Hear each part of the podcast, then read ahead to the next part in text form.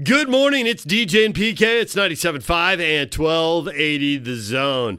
Time to spend a few minutes on spring football, BYU style, with Jay Drew from the Deseret News. Jay, good morning.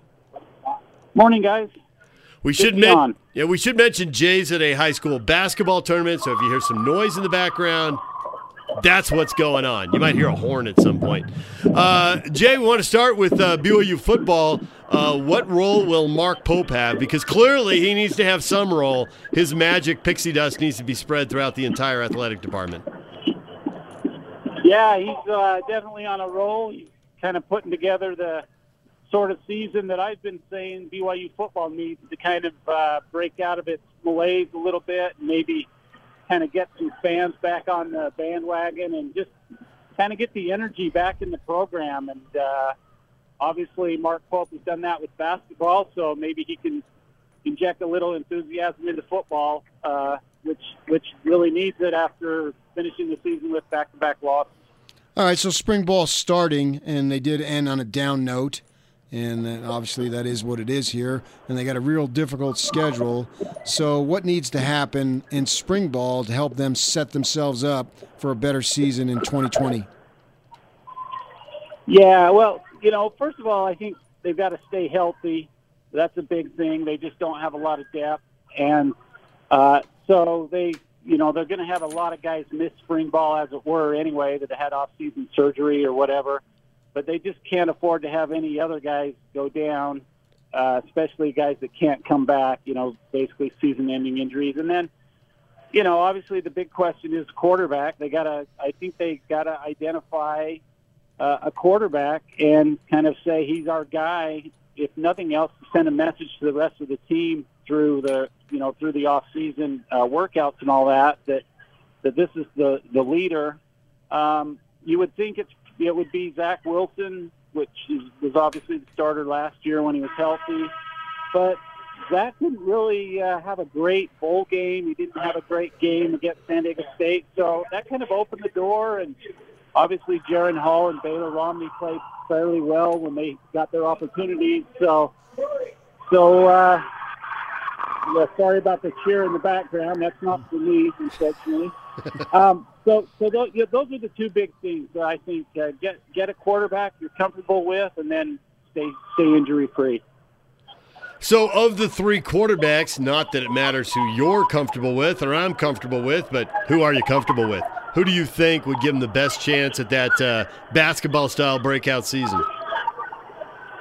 Yeah, that's a tough one. I, you know, I, I guess I'd go with the safe choice, and that's Zach Wilson. They put a lot of uh, time into him, and obviously he has the most experience.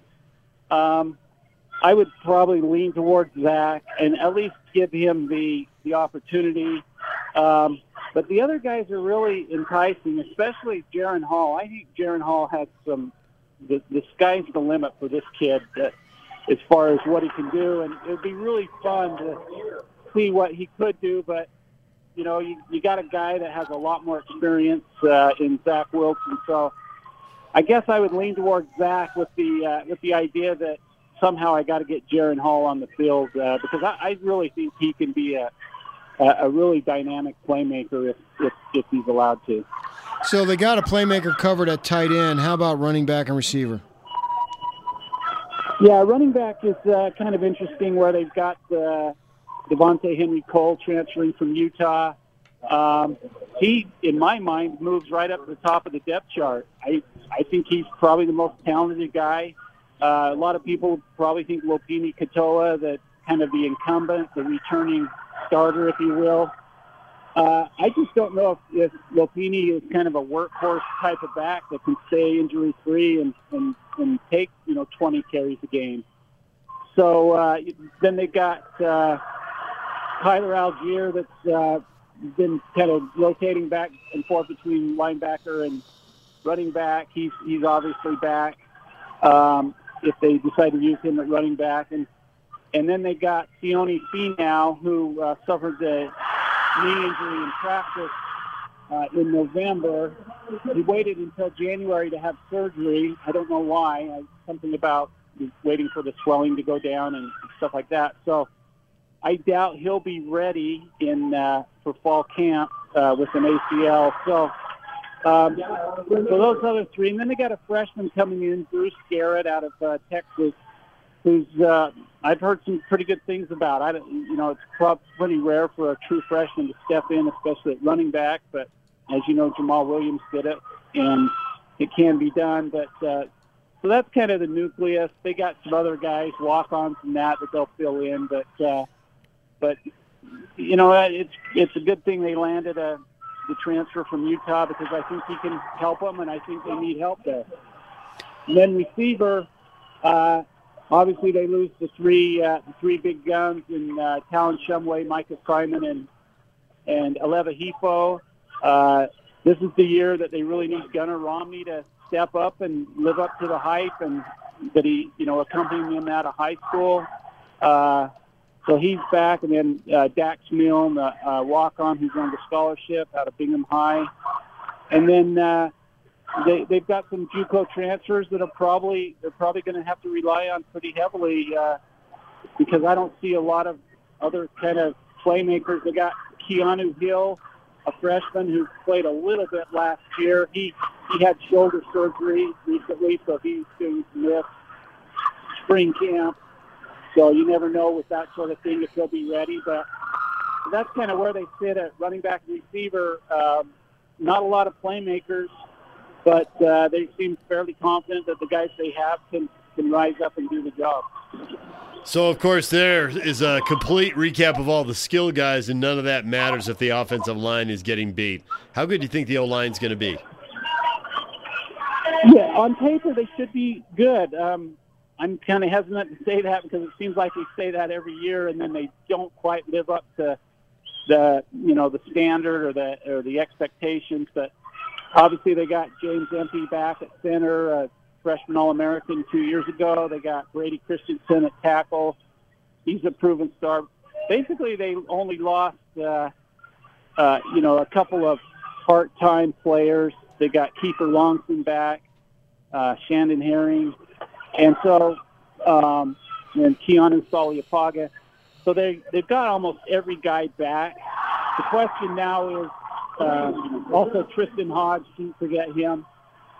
This, uh, the question now is, you know, can these guys basically perform up to expectations and against a really, really hard schedule of Power Five teams the first four games? That's where they really have to you know, do something, move the, run the ball, protect Wilson or whoever the quarterback is, and and you know they did that in spurts last year.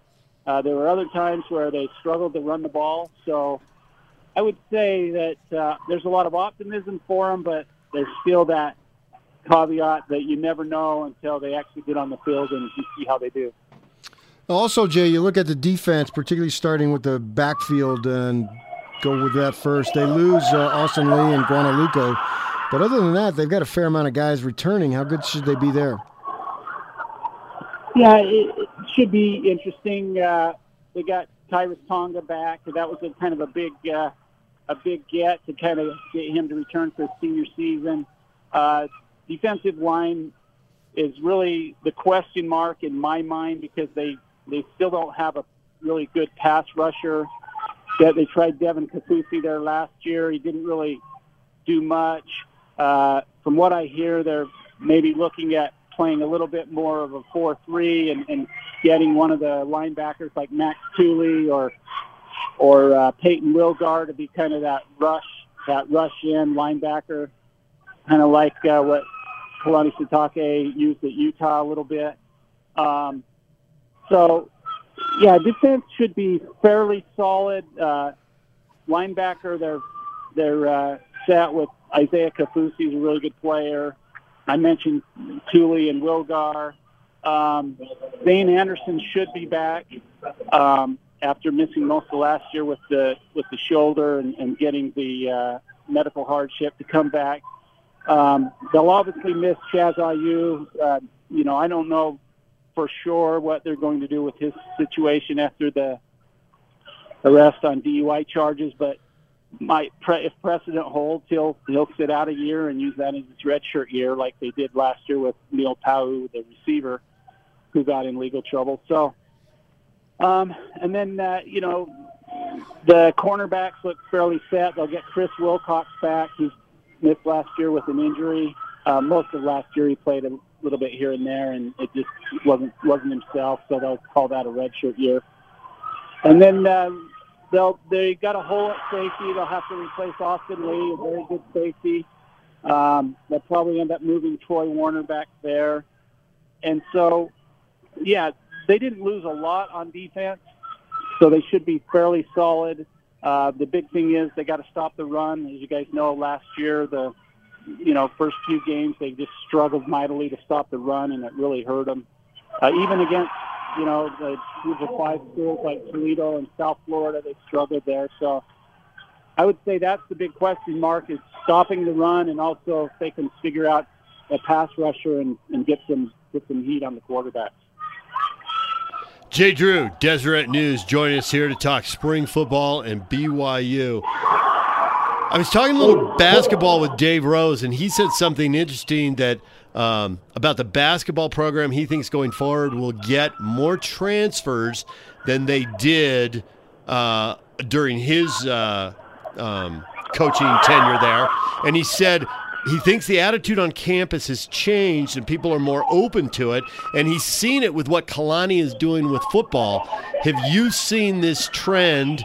And if it's going to continue to be a trend, what's the real timeline for it? Could we still see some transfers coming in from the transfer portal uh, early in the summer? Yeah, I think after spring ball is over, that's when the kind of the transfer portal heats up and that kind of that market or that shifting takes place after guys maybe see that uh, they weren't part of the plans at the school they're at after spring ball, and that becomes evident. If you look at last year, that's kind of when BYU picked up Tyson Williams and Emmanuel Esukpa is just after spring ball. Um, if you talk to the coaches, and like we talked to them on signing day, they're, they're, they've got a couple spots open. They've, they're adamant about saying, yeah, we, we've saved a, a couple spots. So I think there's still obviously one went to Devontae Henry Cole from Utah, but they're still pretty active in the transfer portal from all I've heard. And uh, and I, I can see them, especially. I think they need a receiver, and I think they need a rush a rush specialist. Uh, of course, that's easier said than done. But but as far as kind of the trend on campus, I would agree with that. I think I think uh, Tyson Williams coming in and kind of showing them that how much of an impact he could have, and really uh, resonated around campus. Uh, that that you know, let's find a spot for these guys academically as well as you know on the field, and and they could really come in and, and help and provide immediate help. And so, yeah, I would agree with Coach Rose that, I think that I think the restrictions are loosening up, at least in that area, where they're uh, admitting guys into grad school that maybe they wouldn't have in the past, and uh, and they're kind of maybe the faculty and, and the admissions office is cooperating a little bit, maybe taking some baby steps towards helping out uh, these, these marquee programs. They were awful in place kicking last year. Any hope to be better? Yeah, it, I I don't know. You know, you, you you wonder if Jake Oldroyd can get back to his pre-mission form where he kicked the game winner against Arizona and had a pretty good year. Uh, obviously, Skyler Southam left and signed with the transfer to Utah. Uh, they got a return missionary, uh, Ryan Rehkow. Uh, I think he's from Washington or Idaho, northern Idaho, around that area. But uh, he had it. You know, he could obviously push Oldroyd to some kicking duties. So, uh, yeah, I, I think they should be better um, because you're right, Pat. Last year was a disaster in the in the kicking department, uh, especially toward the end of the season. Well, even in the middle where they missed some field goals against South Florida and Toledo that might have changed the outcome. So definitely an area they need to improve. Jay Drew, Deseret News, talking BYU spring football. As you bring up, hey, guys might not like where they are in the plan or on the depth chart. At the end of spring ball with three quarterbacks. Do you think whoever finds themselves third on the depth chart could be out of there, or do you think they'll uh, massage that a little bit and have a 2A and 2B or something like that? Yeah, I think they'll massage it a little bit. It's uh, kind of an interesting thing. I mean, if you take them individually, uh, you know, Zach Wilson he's invested so much time and energy in the program and that, and and I can see if he's relegated to, uh, you know, to a second or third string, I can see him being pretty disenchanted and, and maybe thinking about leaving. Uh, Jaren Hall, obviously, you have the baseball factor where he's also a member of the baseball team, and he's got some people in his ear telling him that that might be a better sport for the future, especially with the concussions that he's sustained. And then uh, Baylor Romney's wife is an outstanding track and field athlete in the pole vault. And I think she actually has a BYU record uh, for women's pole vaulting. So I don't know, you know, basically if he'd want to leave, he'd have to make a decision with her too. So it's a kind of a, a double decision there. So there's all these other kind of mitigating factors uh, that are involved uh, where you know, in maybe say a so-called normal situation you wouldn't have. Um, but honestly, I expect all three would stay, even if they're relegated to uh, second or third string, um, and that's evident after spring ball. Uh, you know, maybe the coaches will string them along a little bit and not not name it for that reason, just so they don't use a kid. Uh, so there's a, there's a lot of factors that play into it. Well, Jay, we appreciate a few minutes of your time. We will let you get back to the state tournament. We can hear it in the background. Okay, Thank you, Jay. Sorry about that. That's fine. Okay, no problem.